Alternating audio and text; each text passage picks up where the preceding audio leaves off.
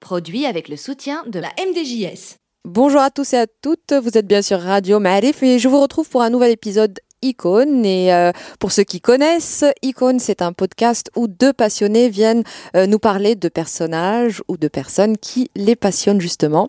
Et euh, aujourd'hui, j'ai avec moi un habitué de la maison, un habitué de Radio Ma'arif, Abdullah Baqil, et Mohamed Zouak, qui est avec nous aussi. et je pense qu'aujourd'hui, on va avoir du très beau monde, en tout cas. Je ne sais, je sais jamais qui veut commencer, alors je, à chaque fois, je lance la balle et que celui qui veut la prendre Bien, bah, je veux bien commencer. Je veux bien commencer.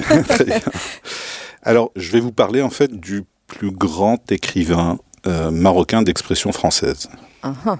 euh, qui est euh, Driss Et pour moi, c'est un élément incontestable, incontesté, et je suis prêt à en débattre avec qui que ce soit, me dirait que quelqu'un d'autre a le niveau de Deschalaï. Il me lance un challenge. Ça, ça. je trouve quelqu'un en français. Marocaine d'expression française. Si, celui, si, quelqu'un n'est pas d'accord, euh, qu'il le dise maintenant, qu'il se taise à jamais. Exactement, exactement. Donc, je ne permettrai à personne de dire le contraire.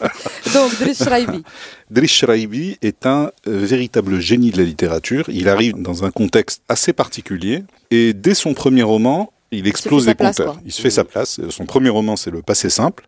Cette histoire un peu conflictuelle, qui est un classique, hein, qu'on va, on va retrouver par exemple cette thématique chez euh, Najib Mahfoud, par exemple dans le ce, ce conflit entre le fils et le père, dans un environnement patriarcal euh, typique du monde arabo-musulman de, voilà, du monde arabo-musulman et en particulier du monde arabo-musulman évidemment de cette époque-là.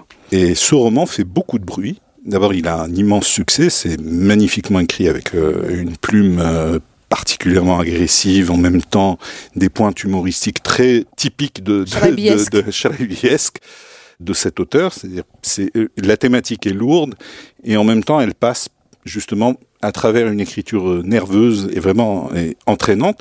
Sauf que le roman fait scandale au départ parce qu'il paraît en 1954 et 1954, c'est avant l'indépendance. C'est intéressant d'ailleurs dans le parcours de l'auteur parce que il est tout de suite critiqué, en particulier par les nationalistes marocains, sur la base un petit peu de on ne scinde pas le front euh, contre euh, le colonisateur. Et donc, euh, bon, critiquer la, une part de la culture patriarcale du pays un est, un élément, voilà, un petit peu donner raison à l'autre. Enfin bon, donc il arrive un petit peu dans ce contexte-là. Le mot est, lourd, mais c'est un peu ce qu'on lui reproche. Et, et, pour lui, et pour lui, c'est impressionnant parce que l'année suivante, il sort un nouveau livre qui s'appelle Les Boucs qui décrit la situation de l'immigration marocaine ou maghrébine en règle générale en, en France. C'est extrêmement violent, c'est très violent. Et il se fâche en fait avec sa double culture. En deux ans, il arrive pratiquement à se mettre tout le monde à dos en écrivant deux romans magnifiques. D'accord C'est-à-dire, sa culture d'adoption, c'est quelqu'un qui a fait la mission française, enfin, il, a, il est vraiment... Euh, à cheval entre les deux. Il est vraiment à cheval, c'est, euh, il a fait le MSID, Hein, et a fini euh, à la mission française. Donc, enfin, il est, il est, vraiment dans ce mélange des deux cultures, et il arrive en deux ans, en fait, à se fâcher avec les deux. Donc, à balancer leur vérité aux deux cultures qui l'ont embrassé, qui l'ont accompagné. Et c'est un petit peu la caractéristique, c'est-à-dire il a ce côté un peu franc-tireur, je fais ce que je veux, et même en littérature, il fait un peu pareil. J'allais demander si c'était conscient, a priori oui. Ah oui, c'est conscient. C'est-à-dire qu'on a vraiment le sentiment de quelqu'un qui se fiche complètement de l'opinion des critiques. Par exemple, Delish Shraibi, pourquoi j'en fais, moi, le, plus grand auteur marocain d'expression française, c'est qu'il n'a jamais versé, par exemple, dans cette espèce d'orientalisme un petit peu gentil, je ne sais pas si vous voyez à qui je fais référence, qui plaît bien aux Français et qui c'est quelqu'un qui va écrire un roman. Hein, Celui-là même. Qui va écrire un roman. Oui, oui, c'est celui-là. c'est celui-ci et qui va mettre des expressions en dérija dedans. Il n'écrit pas pour un public euh. Euh, francophone ou exclusivement francophone. Et, et, quand on lit, en partageant cette double culture, juste, on le lit en français et qu'on a de la dérija, on a, on a l'impression qu'il ne s'adresse qu'à nous. Mm. Il y, a un espèce de refus de se plier à des règles euh, éditoriales qui multiplieraient son succès. Et il est un petit peu comme ça tout le long. Avec euh, pratiquement aucune concession. Euh, à ce moment-là, bah, le monde culturel, littéraire, vous savez, il, y a, il faut savoir que dans les années 50, 60, 70, le positionnement politique était obligatoire. Delicharvi n'a jamais pris de position politique. Ni, euh, Ni frontalement, ni, ni même. Non, non, non. Non, il s'en fiche. Ouais. Il ne revendique même pas le fait de ne pas prendre position politique. Non, c'est que ça ne l'intéresse pas. Ça le dépasse. Voilà, il est dans son truc.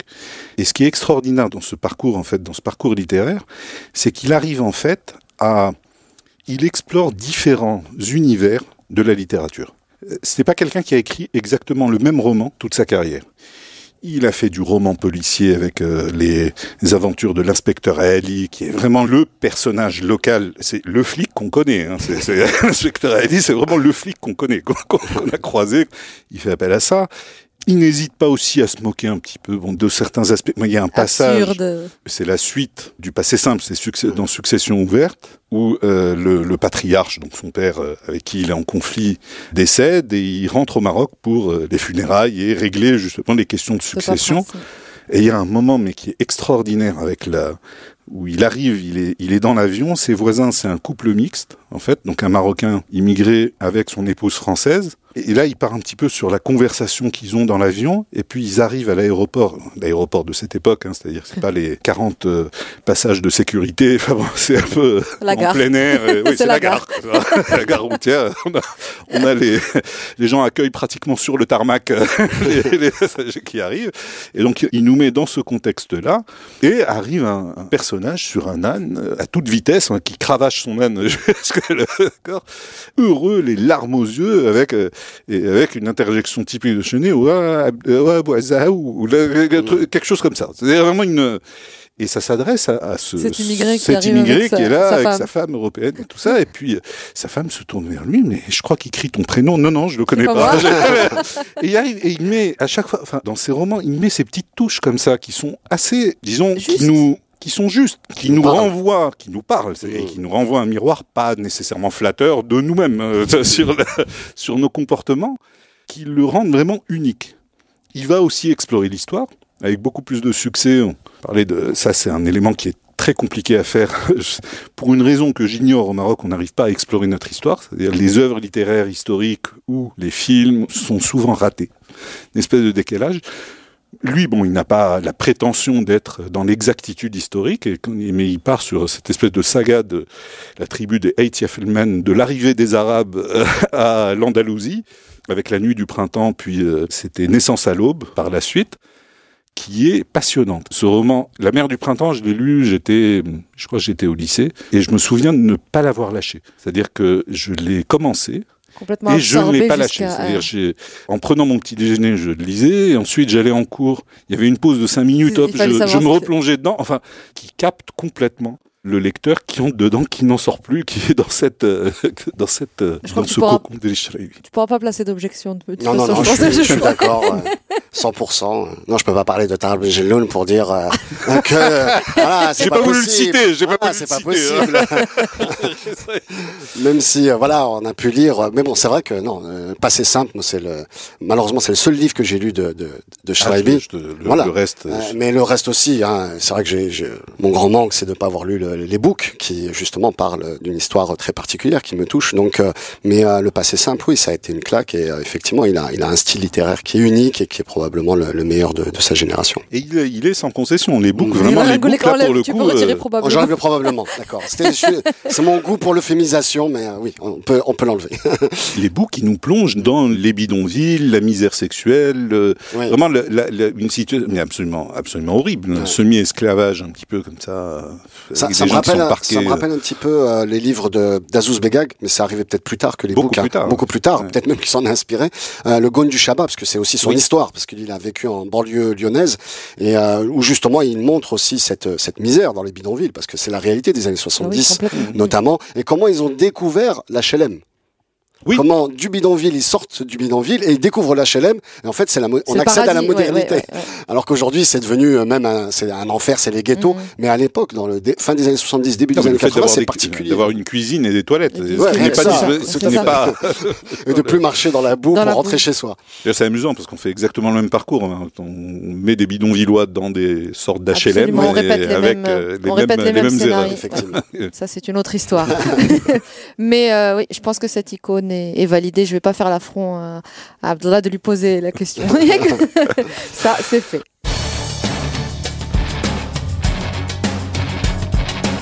Alors, on va passer à notre deuxième icône et euh, c'est à Mohamed Zouak de prendre la parole pour nous la faire Ah découvrir. oui, je voulais vous parler de Naïman Sharqi, parce que ça représente un petit peu, euh, pour moi, la, mère tendresse. Alors, probablement beaucoup d'auditeurs et d'auditrices euh, seront d'accord avec euh, cette qualification.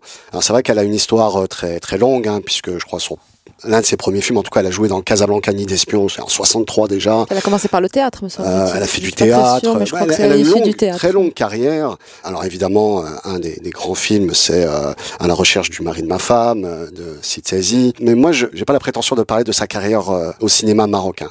Mais ce qu'elle représente pour moi, c'est vraiment là sa partie où où elle était en France, où elle a été diffusée en France, où elle a eu une présence en France importante, puisque c'était un- mon petite adolescence, le début de mon adolescence, nous alentours de 1990, je crois, sur euh, la chaîne M6, toute jeune chaîne euh, télévisée.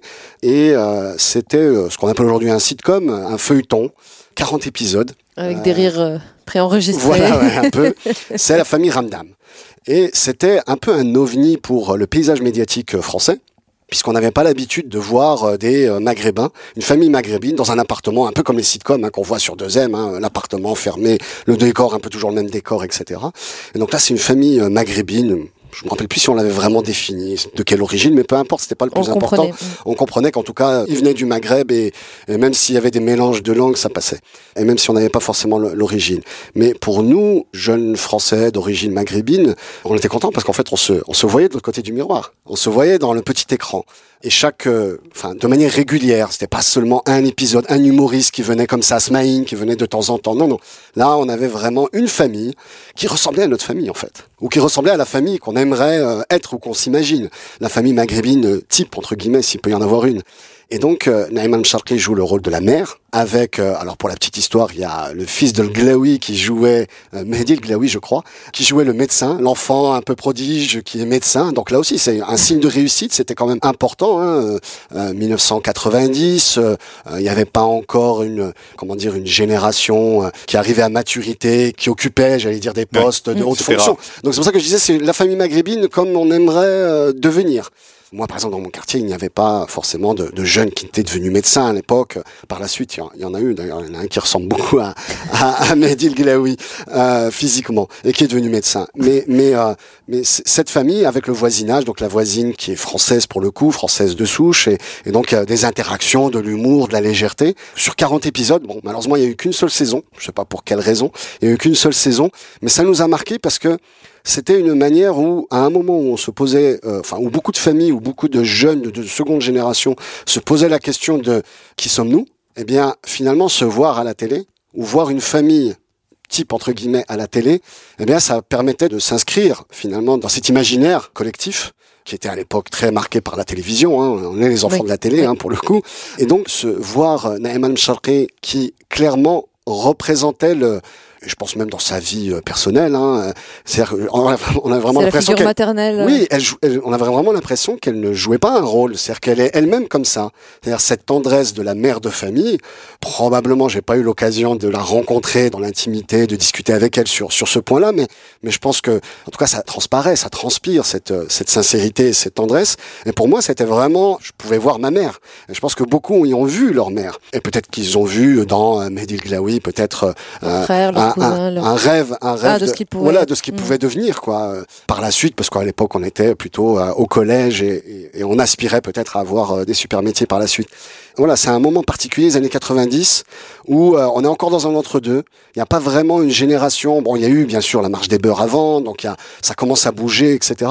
Mais là, on est vraiment dans un, comment dire, c'est l'arrivée des paraboles, début des années 90 d'ailleurs aussi où donc on est dans un entre-deux identitaire. Et d'ailleurs, c'est pourquoi je parle des paraboles, c'est qu'elle a elle-même animé aussi juste après, plusieurs émissions, euh, enfin une émission sur euh, Canal Atlas qui était en fait euh, un décrochage télévisuel satellitaire sur la RTM, à l'époque elle s'appelait encore la RTM, donc c'était une sorte d'émission spéciale qui était produite par Khalid Qandili, ancien champion de kickboxing je crois ou de full contact, et elle, elle animait cette émission. Donc elle représentait vraiment c'était un petit peu celle qui allait nous passer le témoin entre la génération de nos parents qui était arrivé dans les années 70, 80 peut-être, début des années 80, et puis nous, génération, qui devions justement euh, faire notre place. Sur place. Euh, dans la société française, de nous intégrer bah, professionnellement d'abord, réussir scolairement, euh, nous intégrer professionnellement.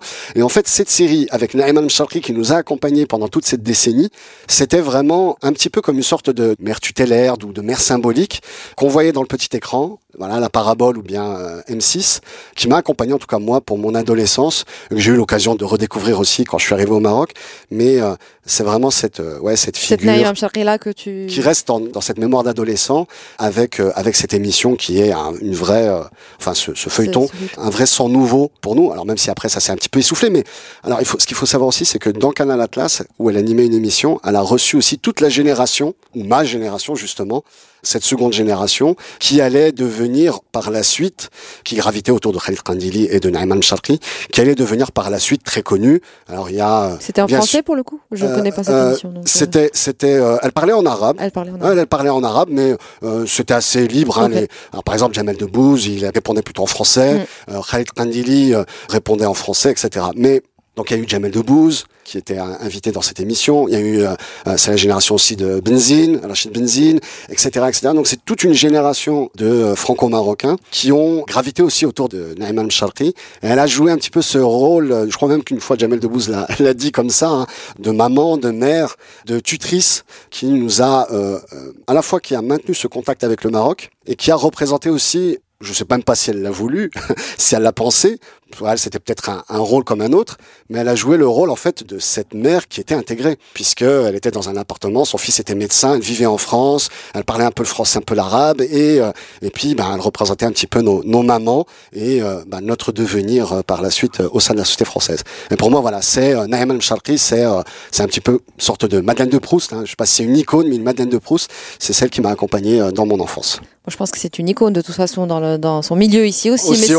mais c'est intéressant de voir ce, ce prisme-là. Moi, vu d'ici, parce que je connaissais pas son parcours, j'ai jamais pensé que Naïm Sharqi était franco-marocaine ou issue de l'immigration. C'est-à-dire que, parce que ah moi, je l'ai vu dans les films. Elle, ah, elle est pas d'accord. Mais elle a, elle a passé. Elle a eu ce rôle. Elle a eu, elle a eu pendant, elle a joué ce rôle. Voilà, elle a eu pendant quelques années. Euh, je pense même qu'elle a vécu euh, en France pendant quelques années parce qu'elle avait ce rôle. Donc déjà 40 épisodes pendant les années 90. Donc elle a, elle a vécu pendant un certain moment. Je connais pas son parcours exact, donc je sais pas si elle a continué par la suite à, à vivre en France. Je pense qu'elle a fait pas mal d'allers-retours, mais euh, oui, parce que sa carrière après elle a continué ici. Sans, hein. sans être sans être franco-marocain, sans avoir une histoire intime avec euh, l'immigration, elle a été un symbole pour l'immigration. C'est ça qui est fort. C'est pour ça que je disais peut-être qu'elle elle ne l'a même pas euh, conceptualisé, elle l'a même pas voulu. peut-être pas prémédité. Euh, mais elle a joué ce rôle par définition et aussi parce qu'elle animait l'émission et donc euh, ben, là aussi elle en animant une émission elle reçoit des gens et elle reçoit justement cette seconde génération de Marocains de France. Mais c'est plusieurs que tu soulignes son naturel parce que c'est exactement ce qu'on remarque nous dans les films qu'elle a fait. Il y a différents types d'acteurs hein, mais mm. c'est vraiment l'actrice qui ne surjoue pas, qui est mm. vraiment dans son rôle et on a vraiment l'impression qu'elle l'a fait toute sa vie. C'est-à-dire que on la voit dans ces films, on a l'impression que euh, c'est elle, c'est sa vie, c'est sa vie. Alors qu'elle change complètement de personnage, mais bon, on est convaincu. C'est d'une bonne actrice au final. Au final, mais c'est vrai qu'on a tendance à l'oublier. on a tendance à l'oublier quand, comme c'est pas forcément. Ça parfois. c'est ça, c'est ça. Mais mais c'est drôle parce que bah, à travers tous les épisodes d'Icône, on, on se rend compte finalement que les personnages et leurs œuvres, parfois les, quand il s'agit de cinéma ou de théâtre, tout, euh, tout finit par un petit peu euh, s'entremêler. On ne sait plus qui est vraiment iconique, la personne, le rôle qu'elle a joué, le, ce qu'elle a transmis. Enfin, c'est drôle et, avec, avec, Et puis, et puis c'est des comment dire, c'est il y, a aussi des histoires personnelles. C'est-à-dire que un livre ou un film, un feuilleton, de la même manière, va nous marquer plus que les autres. Et donc c'est cette relation-là, c'est euh, la découverte de cette personnalité qui deviendra icône, mais par l'œuvre culturelle pour le coup, parce qu'on parle d'œuvre culturelle.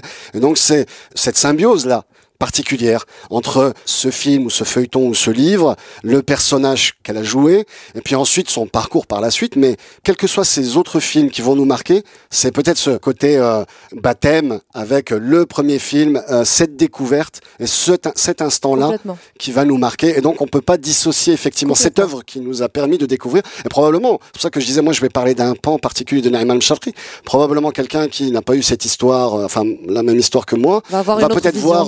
Peut-être que ça va être justement l'un de ses premiers films, parce que oui, euh, euh, ça l'a marqué, ou bien le théâtre, comme Le tu théâtre, disais, euh, c'est sa pièce de Mm. théâtre, parce qu'il l'a découverte au théâtre.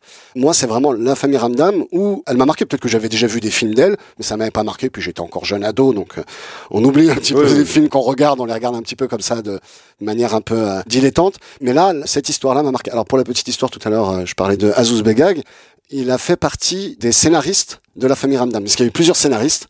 Et 90, c'était aussi l'époque où j'ai rencontré Azouz Begag, puisqu'on avait étudié une œuvre qui était Béni ou le paradis privé. Et donc voilà, bon, c'est une petite histoire qui, tourne un petit peu dans le, même cercle, mais euh, il a été scénariste de cette œuvre, et c'est peut-être ça aussi qui lui donne un certain cachet, un certain réalisme, parce que c'est aussi des gens issus de l'immigration peut-être un peu plus ancienne, qui euh, ont permis à, à donner du réalisme, et peut-être à donner aussi euh, quelques messages ou des lectures d'une immigration qui est là, qui est en train de s'installer dans la société française. Et puis aujourd'hui, on l'oublie, on a tendance à oublier l'effet et l'impact qu'avait la télévision, et surtout quand il s'agissait de feuilletons. Euh, c'est un c'est pas tout à fait le même euh, parcours, mais quand on pense à, à Saadallah aussi et Khadija, Bien sûr, euh, c'est- bien sûr. on a grandi avec eux. C'était le sûr. tonton et la tante euh, devant l'écran tous les soirs, et au Mm. final, oui, ils font partie de. Donc je peux tout à fait comprendre qu'elle soit en tout cas une icône vue, vue par ce prisme-là franco-marocain. Et je pense que Abdallah a l'air de plutôt euh, Ah oui, moi confirmer tout ça. j'approuve. Et, et c'est vrai que ce que tu disais concernant la télévision, le fait d'avoir aujourd'hui un accès beaucoup plus large euh, est peut-être aussi un élément qui empêche l'apparition d'icônes parce qu'on ne regarde pas tous la même chose. Donc du Mhm. même coup, on n'a pas exact. ces références communes. Mais c'est un peu, c'est un peu la, la richesse aussi de, bah, de toutes ces expériences et c'est pour ça aussi qu'on qu'on était content de vous avoir et, et d'en savoir plus sur ces deux euh, icônes, euh, Naïm Sharqi donc et l'incontesté incontestable et meilleur euh, écrivain marocain de langue française. Voilà, c'est dit. Voilà, tampon. Merci à vous. Merci. Merci.